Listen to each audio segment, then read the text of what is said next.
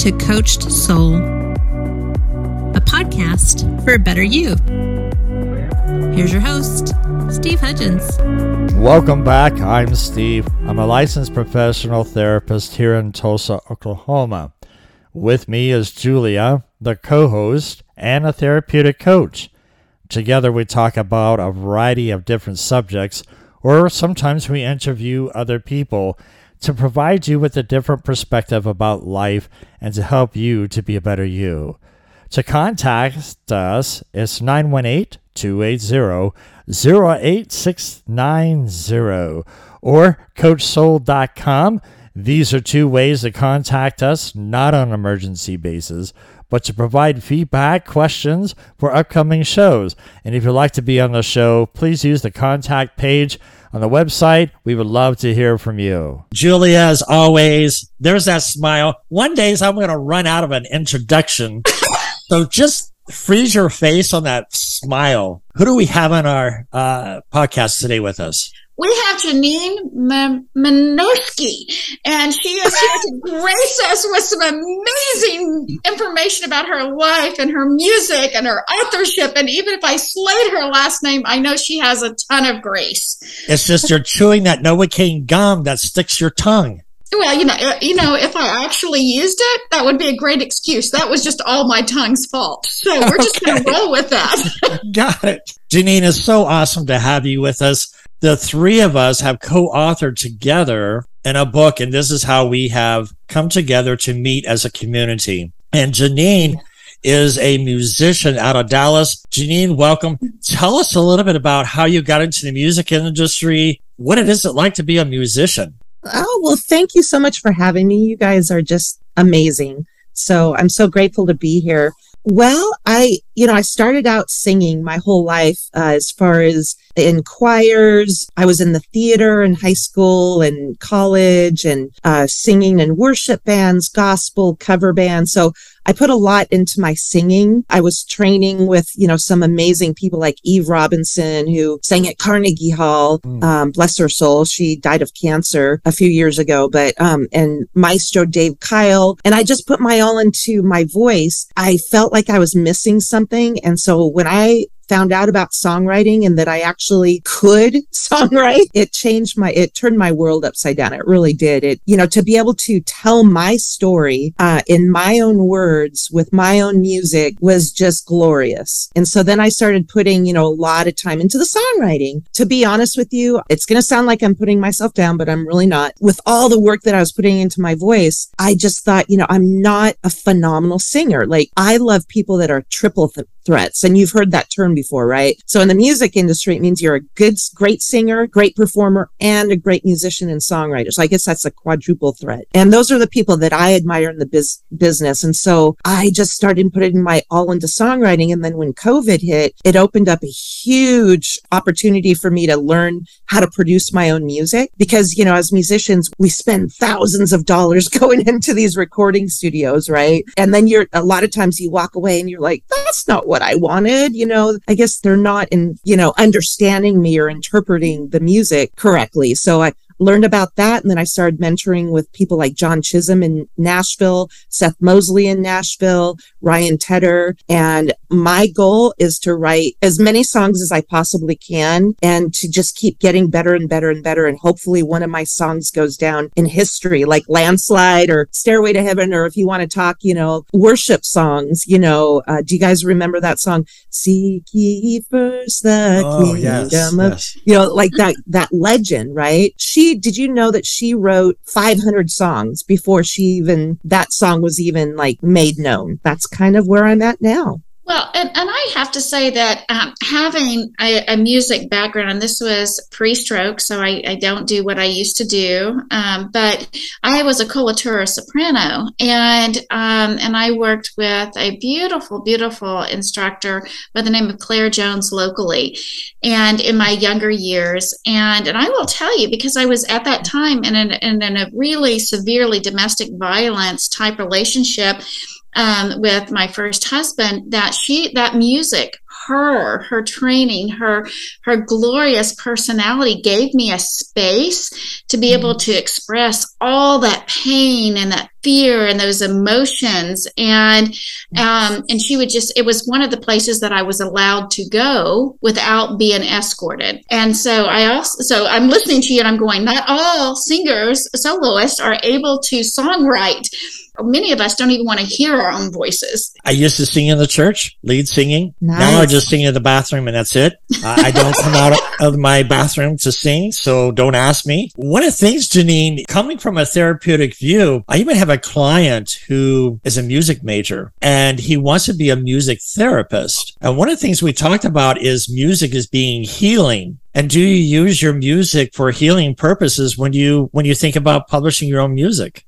Absolutely. Music saved my life. God and music. You know, I, I was in a domestic violence situation, but even before that, my father was killed when I was 15. There was mm. just a lot of things going on. And, and even today, I'll hear a song from the 80s and it'll like, doesn't matter how I'm feeling, I'll just brighten up. You know, I'll just, my mood changes. Music is so powerful. And for the longest time, you know, I thought you know, because I'm, I've always been a writer. So I would read, I would write poems and creative things and words are so powerful. But what's been really made evident to me in the last, let's say five years is frequencies. Mm. So a lot of people don't understand like music is just a sound wave, like all the different instruments, they have a place in the sound spectrum, right? Of frequencies.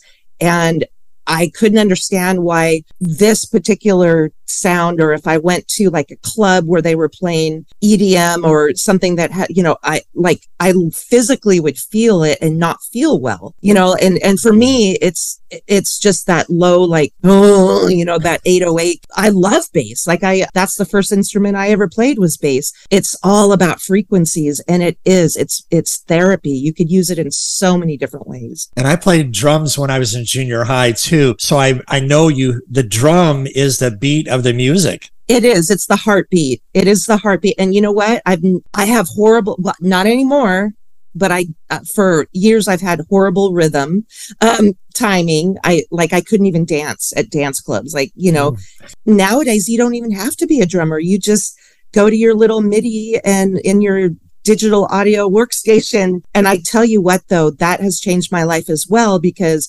timing is everything, right? And if you don't have timing and you can't mm-hmm. count, it has taught me, even though I can't physically play the drums, I can definitely press a button, you know, one, two, three, four. And it really has changed my life. And my chihuahua just loves drums. I don't know why, but she loves drums and she loves drummers. what, what, what genre is your music? It's everything. So I will tell you, my heart and passion has always been in rock of some, some mm-hmm. sort you know, whether you want not heavy metal or anything like that, but just rock, blues, you know, the core, um, Fleetwood Mac, Led Zeppelin, you know, again, that's, you know, some of my favorite bands. But what I've learned because one thing that I failed to mention was when COVID hit and it stopped all performing. We had to stay in our homes, as you guys know. It's like, so it mm-hmm. stopped for us artists. It was like a paradigm shift, like, oh, what do I do now? And so when I started learning production, I also got into a community of people that specifically wrote for TV and film and, and ads. So that's called Sync, S-Y-N-C. Mm. And when I like everything. I literally love everything except for, you know, like I said, there are certain, some things that I don't like, but I love all genres. Why not write in all genres? And there's such a fine line today between the genres. It's like, is that country or is that Americana? Is that rock or is that blues? Right. You know, there's all these different categories and I just write whatever feels good, whatever is my authentic me. And I, I'll tell you though, I did start to be my inauthentic me. And what I mean by that is I was specifically writing for TV, trying to do like some pop stuff. Mm-hmm. And my voice just doesn't fit. And I just felt so fake. And I'm like, this isn't working for me. I was out of alignment. Like I, I would walk mm. away and I'd be so depressed going, you know, but you know what?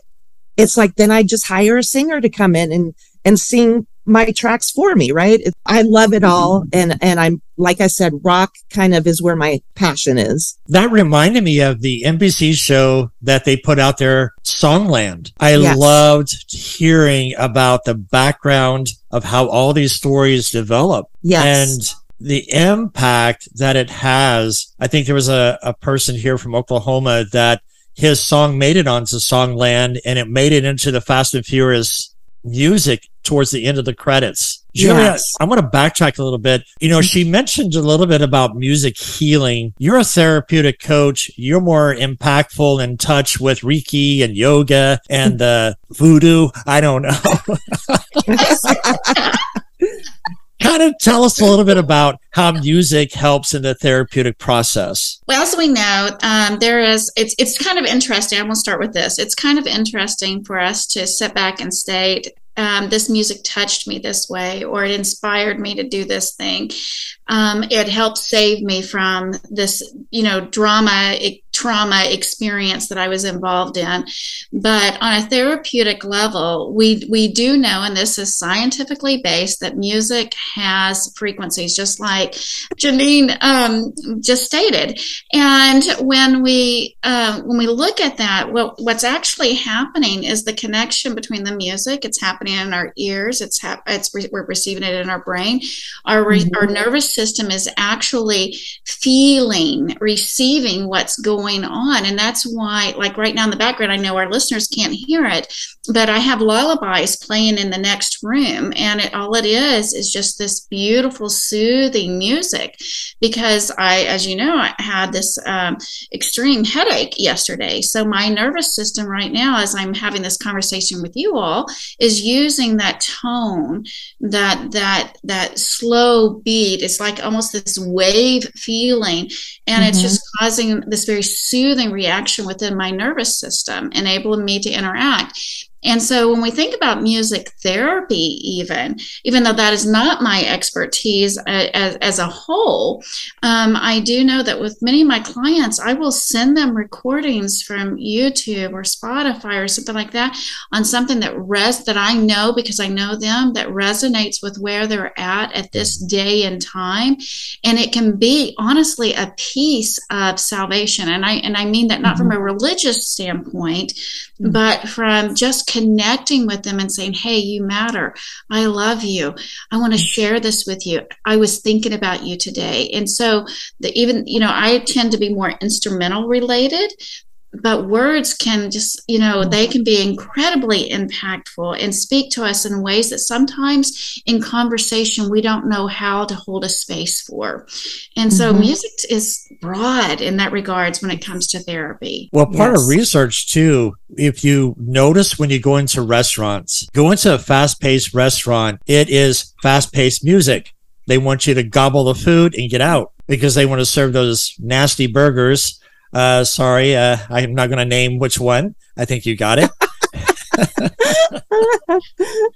But then you think about going to another restaurant, it's slow music because they want you to sip the wine, sip the drinks and relax and have a good time. So music does play a part on our mood. That's why sometimes I get pulled over, but I have to change my radio music because I go too Mhm. fast. Ginine, you know, we're, we're kind of joking a little bit about music, but was there a, a song that you wrote that impacted you the most Yes, uh, you know there have been several, and I was in a band called Chasing Oz, um, and it was perfect because I was in Seattle at the time, so Mhm. Emerald City, uh, you know. Plus, I'm a huge Wizard of Oz fan, but I was processing. You know, I have three brothers and two sisters, and I told you my dad was killed, so my mom was a single mom, Mhm. and there were the whole family collectively. We had a lot of stories, and I'm an empath. So there were things that were really painful for me to go through with my family, um, seeing them in pain. And sometimes just writing a song would help me. I mean, and one of them was really aggressive. It was one of the most hard rock songs that I've ever done. Um, and it's called Believe. And, it, and it, my brother was on the streets at the time doing and selling drugs. And he's he, up until that point, he, he's a brilliant guy. He had so much talent, so much to offer the world. And I was just devastated. And, and it was like a cry to him saying, what are you doing with your life? Like, oh my gosh, you have to believe in something you know, and like just to get that out, to put those words out that were so like some people were just blown away that, that I was being so authentic and honest, you know, and I, I don't come right out and say, Oh, that's about my brother. Right. You know, mm. um, but it helped me immensely, like just to process those feelings. Cause, you know, sometimes we have feelings and if we don't know what you don't know, you're like, I don't understand why I feel so deep about this or, mm you know, you, it, you're trying to process it. And that's what music can do as well. It, it is about getting the right frequencies and sounds. I heard a comedian one time and I just had, when you started talking about being pulled over, they were in LA and they were joking about how you know, like road rage kind of thing. And they're like, you always can tell when somebody's listening to ba- Barry Manilow on the freeway of LA, right? Because they're in the fast lane going 50 miles an hour versus, you know, like, you know, somebody going like 120 or something like that. so I just had to laugh about that because it's so true. And, and it is, it's like getting the right, everything matters in music to get that right vibe. In fact, you know, you guys were asking me about genre. Well, I have to be honest, in the sync world, a lot of times they won't even specify a genre. They'll just mm. tell you feel and vibe. Like we want this kind of feel. We want this kind of vibe. And they always prefer authenticity, right? They, they want whatever you have and it's all about the vibe. It's interesting you bring that up because I just learned something about music about a month ago. I did not realize that some of the gospel music was written off what they call the slave keys. These are the, the black keys on the piano. Amazing Grace was developed off of it. Captains of ships would hear or masters in the fields would hear the African Americans singing mm-hmm. and they developed the music off the black keys. And it's interesting how a lot of our music is cross culture. Mm-hmm. It is. It is. I learned a lot about that. My mom's from Chicago. Uh, one of my uh, mentors, his name is Danny Mangold. He actually did a tour and was studying what you're talking about. Mm-hmm. And what he told me and learned was the Delta Blue, like some of those places, they would go to church on a Sunday and play music and then go to their neighborhood bar and play the same exact music. Mm-hmm. Mm, like wow. it, it, didn't matter. It was all the same. It, it was all like that's where they get the blues is these.